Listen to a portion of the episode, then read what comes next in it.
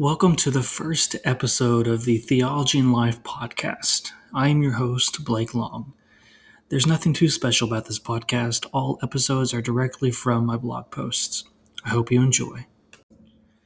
I think Christians need a come to Jesus moment over their flippant use of the H word. No, I'm not referring to using the biblical term hell as a cuss word, which is an issue.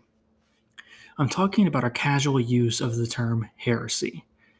Heresy, classically defined, is, quote, used to describe those theological errors so serious that it would deprive one of salvation, unquote, from Ask Ligonier and Bob Godfrey. It is when we stray away from that definition that we meander into all sorts of mischief. Godfrey went on by saying, Error is error. Error can be serious. Error can be small. Error is always bad and to be avoided. But there are some errors that are so huge that they really are cutting us off from God because we have so misunderstood Him and His truth. And that's what heresy classically was used for in the church. End quote. Yes, there are theological errors that must be avoided. If not, they are biblically deemed damnable heresy.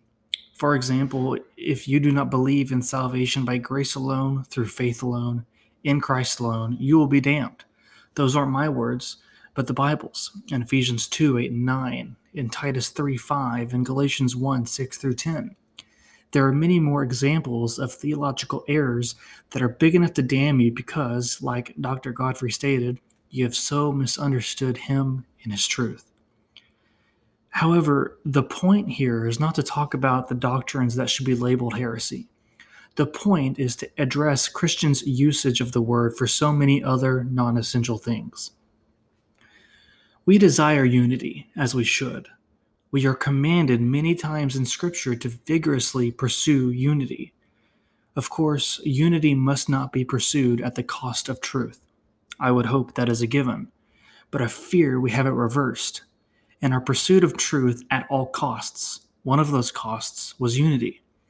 And we damage that precious, biblically commanded unity when we label everything heresy.